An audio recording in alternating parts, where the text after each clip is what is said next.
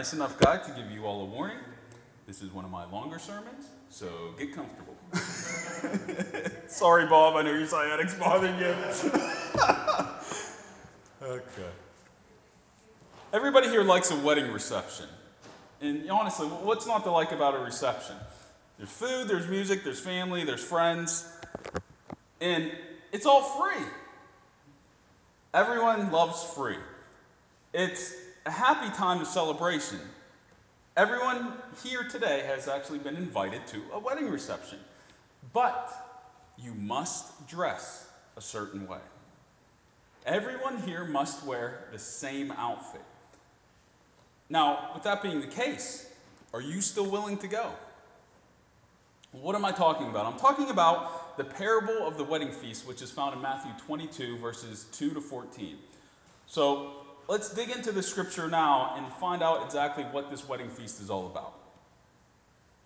This parable is the last of three parables in which Jesus' immediate purpose is to rebuke the legalistic Pharisees. Jesus tells this parable because his other parables apparently did not sink in. They did not repent and they did not put their faith in Jesus as the promised Messiah. So he tells a third parable in hopes that they will finally repent. And if not, that rejection of yet another teaching will only condemn them further. So, what is this third parable? Let's, let's read it Matthew 22, verses 1 to 14.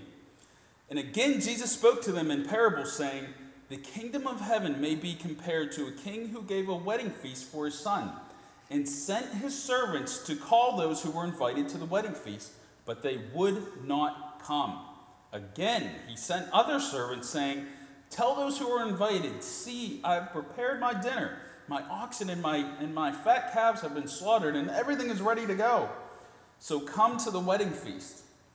But they paid no attention and went off, one to his farm, another to his business, while the rest seized the servants, treated them shamefully, and killed them. The king was angry, and he sent his troops and destroyed those murderers and burned their city. Then he said to his servants, The wedding feast is ready, but those invited were not worthy. Go therefore to the main roads and invite to the wedding feast as many as you find.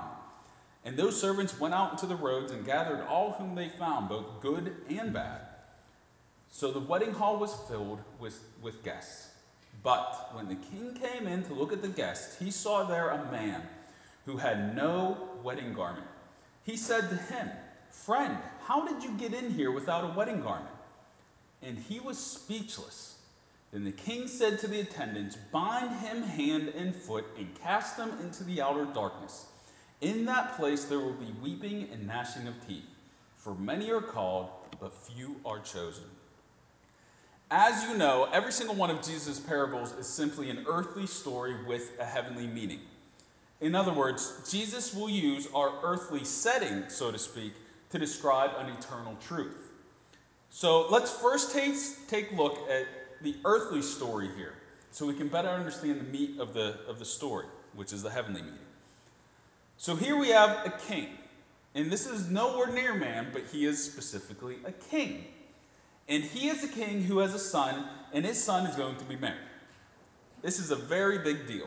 Weddings are big deals because they are something that you do only once in a lifetime. Well, at least it should be. So, how much more of a big deal would a king's son's wedding be? This implies two things.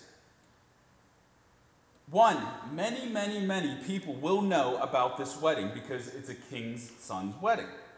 And there's going to be a lot of stuff. There's going to be a lot of food, there's going to be a lot of people, there's going to be a lot of fancy things. So, this wedding is a big deal in every sense of the term. So, okay, the time has come for the king. Uh, the time is coming, and the king is in, in verse 3 says that he sent his servants to call those who were invited to the wedding feast. In the days, in the days of Jesus' earthly walk, invitations were typically sent out to those who were invited. First, to specific guests that were invited, and this was all done well in advance. And secondly, on the day when everything was ready. On this day, runners would be sent to remind those who were invited that everything was ready and the time to assemble is right now. Now, even though he, the king, even though he is king, even though he knows all the people and all the people know him, he does not invite all the people. The king has selected for himself a select number of guests. Okay, everything is done, everything is ready. So the king tells his servants to go out and tell those who were invited to get themselves here. The party is going to start. So, what is their reaction? Is it, yes, finally, the party's ready to start. Here comes the wedding. Well, what does the text say? Verse 3 says, But they would not come. Hmm. These people are part of the select few, the elite, you might say, the privileged ones, able to attend this banquet. And yet they are turning down this offer. Just imagine being the king for a second showing your grace and gratitude to these people by inviting them, and they turn you down. But the king is gracious. He wants them to have time to reconsider their response. He decides maybe they didn't quite understand my servants the first time. Maybe they thought they said next week as opposed to right now. So I'll send them out again. That's what he did in verse 4. It says, Again he sent out other servants, saying, Tell those who are invited, See, I have prepared my dinner, my oxen and my fat calves have been slaughtered, and everything is ready. Come to the wedding feast. The king could not have made himself any clearer this time. He said three things in this message It's been prepared, the food is ready, and all things are ready. This is going to be a really nice wedding unlike everything you've ever seen. It's ready, guys. Party time, celebration time. Let's go. Time's a wasting. Let's go. And what did the invited guests, how did they react this time? Did they come? Did they finally realize that, okay, he's serious, the time's now? Did they come dragging their feet like most of us do to some weddings? Okay, I'll go, but I hope it's not too long. And why does it have to be so far away from us?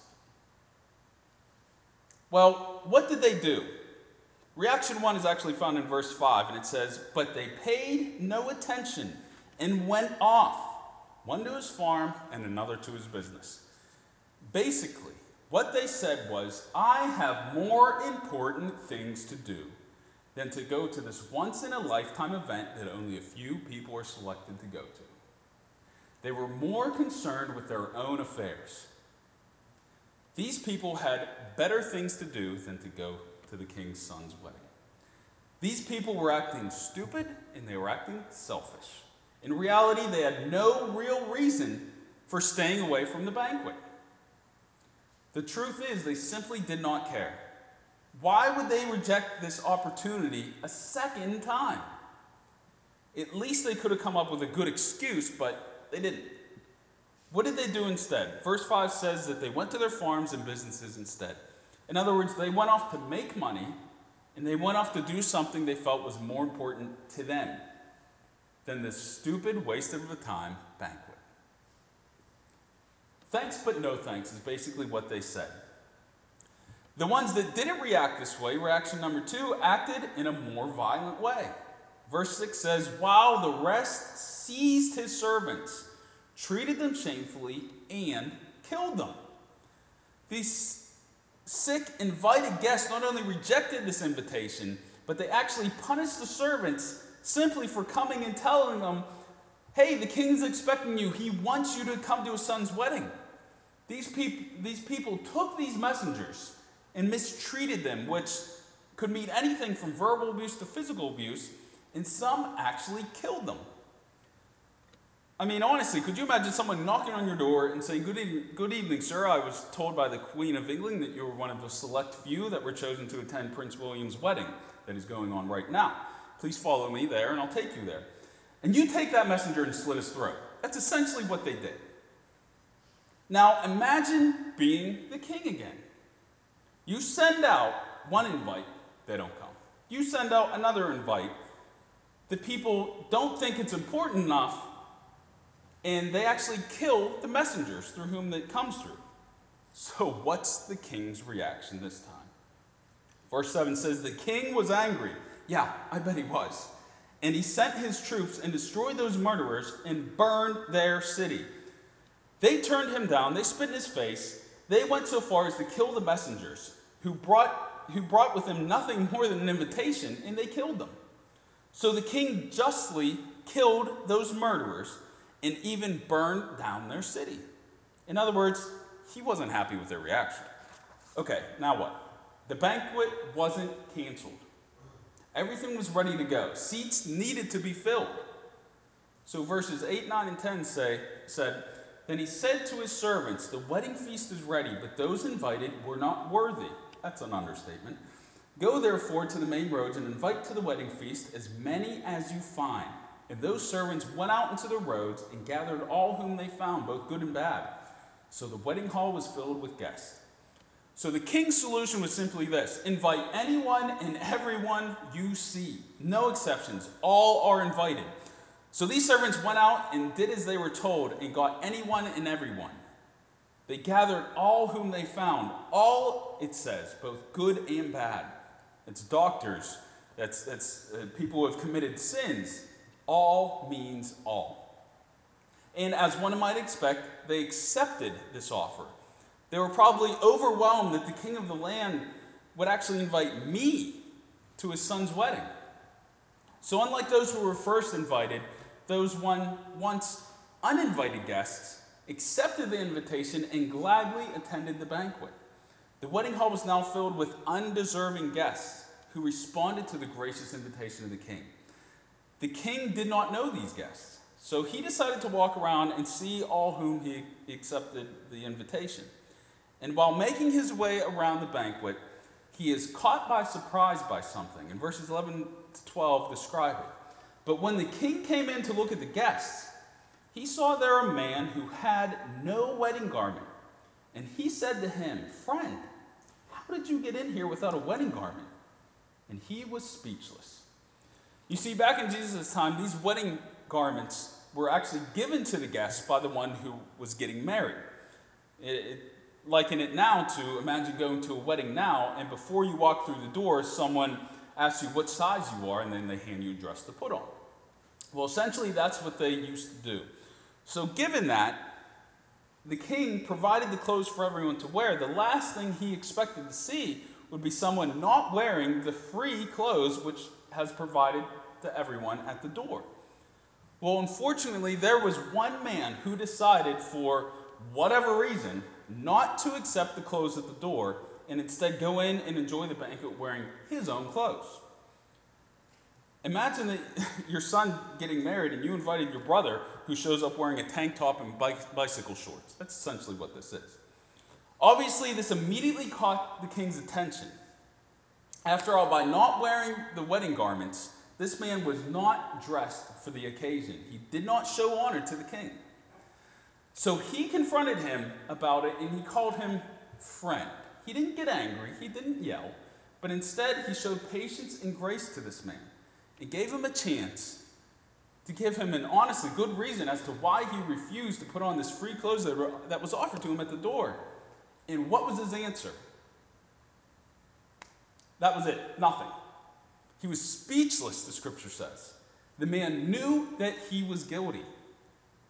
There was absolute, absolutely no reason why he did not accept these clothes. Here's a man who was once uninvited, then he was graciously invited, and you'd think he'd play by the king's rules, but no. He did things his way and had no reason or right to do so. So, even though this man was invited, even though he showed up, he never fully accepted the king's invitation as this can be, seen through his utter, utter refusal to put on the wedding garments. By attending the wedding ill properly dressed, you are never really in the spirit of the wedding. So he directly insulted the generosity of the king by doing so. So, after this man's brilliant answer of nothingness, what was the king's reaction? Verse 13 says, Then the king said to the attendants, Bind him hand and foot and cast him into the outer darkness. In that place there will be weeping and gnashing of teeth. He threw him out immediately. He cast, cast him out because of his rebellion against a clear social standard. He had no answer, no excuse, so the king threw him out. At Jesus' time, wedding banquets were held at night, and the king threw him out into that darkness, knowing that the outside of the banquet there would be suffering and sorrow. Maybe there was a storm, maybe there were murders out there, I don't know. But the king knew that outside of his property, it wasn't good, and he still threw him out anyway. And the story ends with verse 14 saying, For many are called, but few are chosen. This saying sums up the parable. Two groups are invited. One group rejected the offer, the unchosen. Another group accepted the offer, the chosen. But what did all of this mean to Jesus' first century audience? That's crucial to interpreting any scripture. What did it mean to them first? You need to ask. So, what did this mean to the Jews to whom he was speaking directly to? What was the heavenly meaning for them? For them, this parable obviously was not a good one. Jesus told them this parable to let them know that they, the Jews, are no longer God's exclusive people. God is taking the kingdom away from the Jews and giving it to the Gentiles. Why? Because of what they have done. Look at the parable from a heavenly perspective. It says again, Jesus spoke to them in parables, saying, The kingdom, kingdom of heaven may be compared to a king who gave a wedding feast for his son. By Jesus simply saying that, that he is telling his audience, there is more to this than this story, there is something deeper. So this whole parable is, is comparable to eternal truths, one of which Christ is about to reveal. The king is the father, and that is painfully clear. But the son is not necessarily Christ. And it says, And he sent his servants to call those who were invited to the wedding feast, but they would not come. Again, he sent other servants, saying, Tell those who were invited, See, I have prepared my dinner, my oxen and my fat calves have been slaughtered, and everything is ready Come to the wedding feast. So here we have God inviting his people, the Jews, to the kingdom of heaven. When Jesus was telling this parable, he was directly speaking to the hard headed, stubborn, high priestly Jewish party who were stuck in their legalistic ways. The Jews were God's chosen people. He chose them to be a people, to be the people through whom the word through whom the word uh, can come and through whom they come through to know God, the only God. He chose them specifically for that. Not because of anything they'd done, but out of grace. It was the Jewish race that God chose to do this. So these quote unquote invited people are Jews. What did God invite the Jews to choose to? He invited them to accept Jesus as their long awaited Messiah. It was the Jews who received this message first. This is why Jesus so often reminded his disciples that his main audience was first for the Jews. First for the Jews and then for the Gentiles, Christ said on numerous occasions. So they get first crack at it. They are the privileged few to whom the Messiah, the Christ, would first be revealed to. And how did they respond? Verses 5 and 6 But they paid no attention and went off, one to his farm, another to his business, while the rest seized his servants, treated them shamefully, and killed them.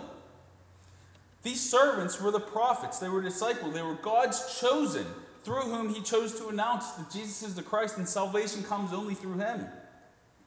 And what did the Jews do? They paid no attention to them and beat them up and killed the very bearers of the good news they have been waiting for. Despite these repeated invitations, the Jews chose the kingdom of the world over the kingdom of heaven, while some even persecuted and killed these very messengers. They not only ignored God's invitation, but they actively despised it.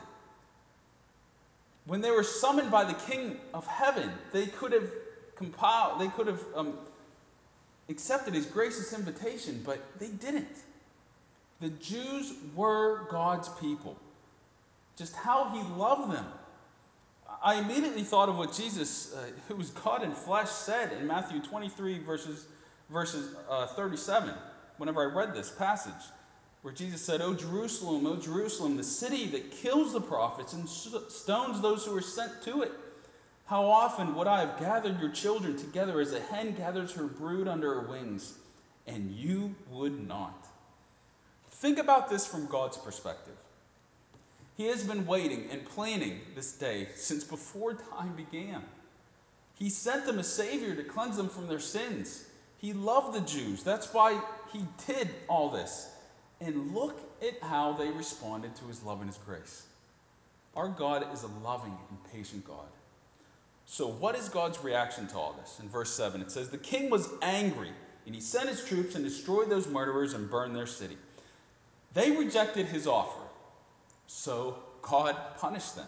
This particular scripture actually points to what God will do soon to the Jews in 70 AD. I'm speaking past tense there. And that was when Rome destroyed the temple and put the Jews to the sword and scattered them abroad and prevented them from gathering in the presence of God and his people ever again. That is a harsh but just judgment. So, what did God then do? God is still gracious, and he wants to show the world his grace and that salvation is only through his Son. What he is to do now is that the Jews are no longer his people. Verses 8 to 10 say, Then he said to his servants, The wedding feast is ready, but those invited were not worthy. Go therefore to the main roads and invite to the wedding feast as many as you find. And those servants went out to the roads and gathered all whom they found, both good and bad. Some to, so the wedding hall was filled with guests. In Acts 13 44, Paul says this to, to the unbelieving Jews. Then Paul and Barnabas spoke out boldly and declared, It was necessary that we first preach the word of God to you, the Jews. But since you have rejected it and judged yourselves, judged yourselves unworthy of eternal life, we will offer it to the Gentiles. The Gentiles will now replace the Jews as God's people. The people whom the Jews once referred to as dogs will actually replace them as God's chosen people. Israel and her people have been known as the chosen, but that privilege is lost through their unresponsiveness to Jesus' invitation to the kingdom of heaven. Therefore, there will no longer be one race, the Jews, but God will spread his word exclusively, but now to all people. Why? Because the Jews have rejected it. The king in this parable said that his invited guests are not worthy to attend, but they didn't deserve to come in the first place. Then why did the king invite them? Likewise, if the Jews weren't worthy to accept the message, then why did God offer it to them? The answer is actually simple. It was in their rejecting of the, of the invitation that indicated that they didn't deserve to come. They did not produce fruit which demonstrates to the world their true faith. So God would now give this message to those who would produce fruit for God, those who would spread his message. And that happened to be the Gentiles. God offered, offered it to the Jews, and they blew it. Thus, the Gentiles are now grafted into the family of God's people. No longer are, are God's people the Jews, but they are all people. But some Jews would accept the invitation and believe what Jesus had to say they would believe that Jesus is the Messiah. To them, he has this to say But when the king came in to look at the guests, he saw there a man who had no wedding garment. And he said to them, Friend, how did you get in here without a wedding garment? And he was speechless. Then the king said to the attendants, Bind him hand and foot and cast him into the outer darkness. In that place there will be weeping and gnashing of teeth, for many are called, but few are chosen. One who does respond to the invitation, but does not wear the appropriate garment is condemned to eternal punishment. This person most likely represents somebody like Judas Iscariot, who betrayed Jesus from the inside. So, that was the message for the first century Jewish audience. What's the heavenly meaning now in 2013? Verses 1 through 10 can all be summed up, summed up for you and me by saying this Don't think that we or you are somehow better than the Jews simply because God has entrusted you, the Gentiles, with the gospel. We have to remain humble and thankful for God entrusting to us this message of salvation. And now that we have been entrusted with the gospel, we must sure we have to make sure that we actually keep it. And not only keep it ourselves, but spread it to others. Also, we can't make useless excuses not to accept God's grace. like those who were first invited did. We have to make serving God our number one priority in our lives. And likewise, we too can mistreat bearers of the good news. You know, look at how many missionaries today are mistreated or even killed, just like what the Jews did to the prophets. So we are no better than them. Therefore, we are to learn from their mistakes and to cherish the gospel. But the real meat for us, I believe, is found in verses 11 to 14. The story of the man who came inappropriately dressed. Here we have the king, God, freely inviting everyone to be with him. But there's one stipulation you must be dressed for the occasion. In this parable, we have a man who is invited to a banquet, told to wear the free clothes the king had provided, declined the demand, and went away and tried to blend in. Well, what does that wedding garment represent? And this is where the speculation comes about. It could be many things. One, it could mean it could represent works, in that man can't work to get in. Ephesians 2 8 to 9 says, For it is by grace you have been saved through faith, and it is not from yourself, it is the gift of God, not by works, so that no one can boast. So it might represent works. Also, it could represent expressions of our faith. That is, God invites us, and we naturally do works which serve to, to prove that we have accepted the invitation with a sincere heart. Revelation 17, verses 7 to 9 says, Let us rejoice and be glad and give him glory. For the wedding of the Lamb has come, and his bride has made herself ready. Fine linen, bright and clean, was given her to wear. And fine linen stands for the righteous acts of the saints. It could actually represent also Christ's imputed righteousness on us, which gets us in. We can't physically be with God again until we are clothed in Christ's righteousness, which is freely offered to all who repent of their sins and trust in Christ alone for salvation. This garment then represents Christ's righteousness that came from his sacrificial death on our behalf. You can't get in wearing filthy rags. Romans 3:10 speaks of our filthy rags and says there is no one righteous, not even one. Romans 3:23 to 24 says for all have sinned and fall short of the glory of God and are justified freely by his grace through the redemption that came by Christ Jesus. And it could actually also represent accepting the invitation but not having a sincere heart. Believe with your mouth but not with your heart. This person comes in or hopes to come to be accepted by God without a sincere heart for the repentance of their sins. They are inwardly unconverted.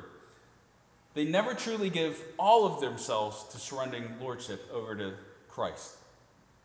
Matthew 7 21, 23 says, Not everyone who says to me, Lord, Lord, will enter the kingdom of heaven, but only he who does the will of, of my Father who is in heaven. Many will say to me on that day, Lord, Lord, did we not prophesy in your name, in, in, in your name drive out demons and perform many miracles? Then I will tell them plainly, I never knew you. Away from me, you evil doers. So, which one is it? It's a tough one to call because this parable is not clear as to what the garment represents. Any one of those answers, except for the first one, makes sense within the context. So maybe Jesus actually meant for the definition of the garments to be ambiguous. Maybe there was more than one answer. Scholars can't even agree upon a proper definition, you know, 2,000 years later. But one thing's for sure the garment points to the accountability of everyone's response to Jesus' invitation to the kingdom of heaven. The garments were freely offered and still are but he still has to accept them and put them on. This parable should cause every single one of us who have accepted the invitation to take a look at our garments, to ask ourselves, have I truly responded to the invitation of the gospel? Have I taken off all of my old garments for the new one Christ has provided for me? When we accept the invitation, we must be willing to give up everything for Him and to live our lives for the sole purpose of glorifying Him through the gifts and abilities He has given us. You know, too many people nowadays try to walk into the banquet, banquet without being made aware of the total lordship He is to have of your life. He is our master. Too often people are, are encouraged to become a Christian simply by saying a prayer to receive Christ, and then everything's going to fall into place. That's not how it works. By doing so, we are telling these souls to show up to the wedding dressed in rags with the excuse nobody told me I needed to change clothes. We do need to do works. We do need to be dressed in the lordship of Christ. We do need to sincerely accept Him and to live for Him. That is what we are to tell others who have not truly accepted this invitation. That's what it means to put on new, clean garments. The man who didn't change his clothes wanted to do things in his terms and not the king's terms. But the king wasn't going to have any of that. These garments were not optional. Likewise, God will not accept you if you try to work into heaven, if you are not clothed in Christ's righteousness, if you have an empty faith, or if you say you are one of his, but you know that you're really not. To people who try to get in without the free, clean garments offered, he will respond this way He will bind you hand and foot and cast you into the outer darkness. In that place there will be weeping and gnashing of teeth. James has mentioned this, or Jesus had mentioned this place elsewhere, most notably in Matthew 8, verses 10 to 12, when he's speaking to the centurion. He says, When Jesus heard this, he was astonished and said to, said to those following him, I tell you the truth, I have not found anyone in Israel with such great faith. I say to you that many will come from the east and the west and will take their places at the feast with Abraham, Isaac, and Jacob in the kingdom of heaven. But the subjects of the kingdom will be thrown outside into the darkness, where there will be weeping and gnashing of teeth. This place is obviously hell. It is everlasting separation from God. To not be dressed properly, to not give yourself to Christ, to seek salvation without true repentance, to not obey God's will, will end you up, you will end up there. And this is simply God in a loving way giving you that early warning. The parable ends with a simple yet deep saying simply, for many are called, but few are chosen. Jesus calls for a universal invitation to the gospel. He wants all to be saved, He wants all to accept Him as their Savior out of His love for them. But the gospel reaches the ears of those who will not accept it as well as those who actually are chosen to accept it. Those who will accept it are sadly much less than those who are, are, are called to accept it. And how do we know who were chosen? How do we determine those who are from those who are called and from those who are chosen? It's simple. We know by their obedient response. Jesus says you will be able to tell by their fruit. So the message simply is if you heard this message today and you are not saved, if God's wrath is still upon you, if you have not accepted Him as your Savior, He's inviting you. Join the party. God wants you to attend His everlasting, eternal banquet. Set aside the cares of the world and put on His garment today and start living. And if you are saved, if you are already part of this banquet, already part of this reception, you know, thank God every day for Him inviting you.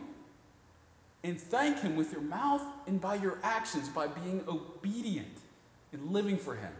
Let's pray. Heavenly Father, I thank you so much for this message, and I thank you, Lord, for inviting us and showing your grace and your mercy, for extending this uh, gospel out to us. Though you first have given it to the Jews, Lord, you have entrusted it to us. It is not simply a, a, cognitive belief, it's not simply words on a page, Lord, but this message that we call the gospel is the true salvation that all mankind needs. And you have given it to us, Lord. You have entrusted it to us. Help us, Lord, to understand the seriousness of it. And help us, Lord, to show that we are chosen by our works and by our fruit. Father, may your Spirit just stir up in us all, Lord, and help us to go out into the world and to preach this message out of love and to live it out out of love. That we will do so naturally, not under any compulsion. But may your will just shine through us, Lord. May we be empty vessels, I pray. In your holy name. Amen. Okay. Let's stand and sing our hymn for today. Number 586, He's Got the Whole World in His Hands. And again, I'd like to thank Mike for coming up and sharing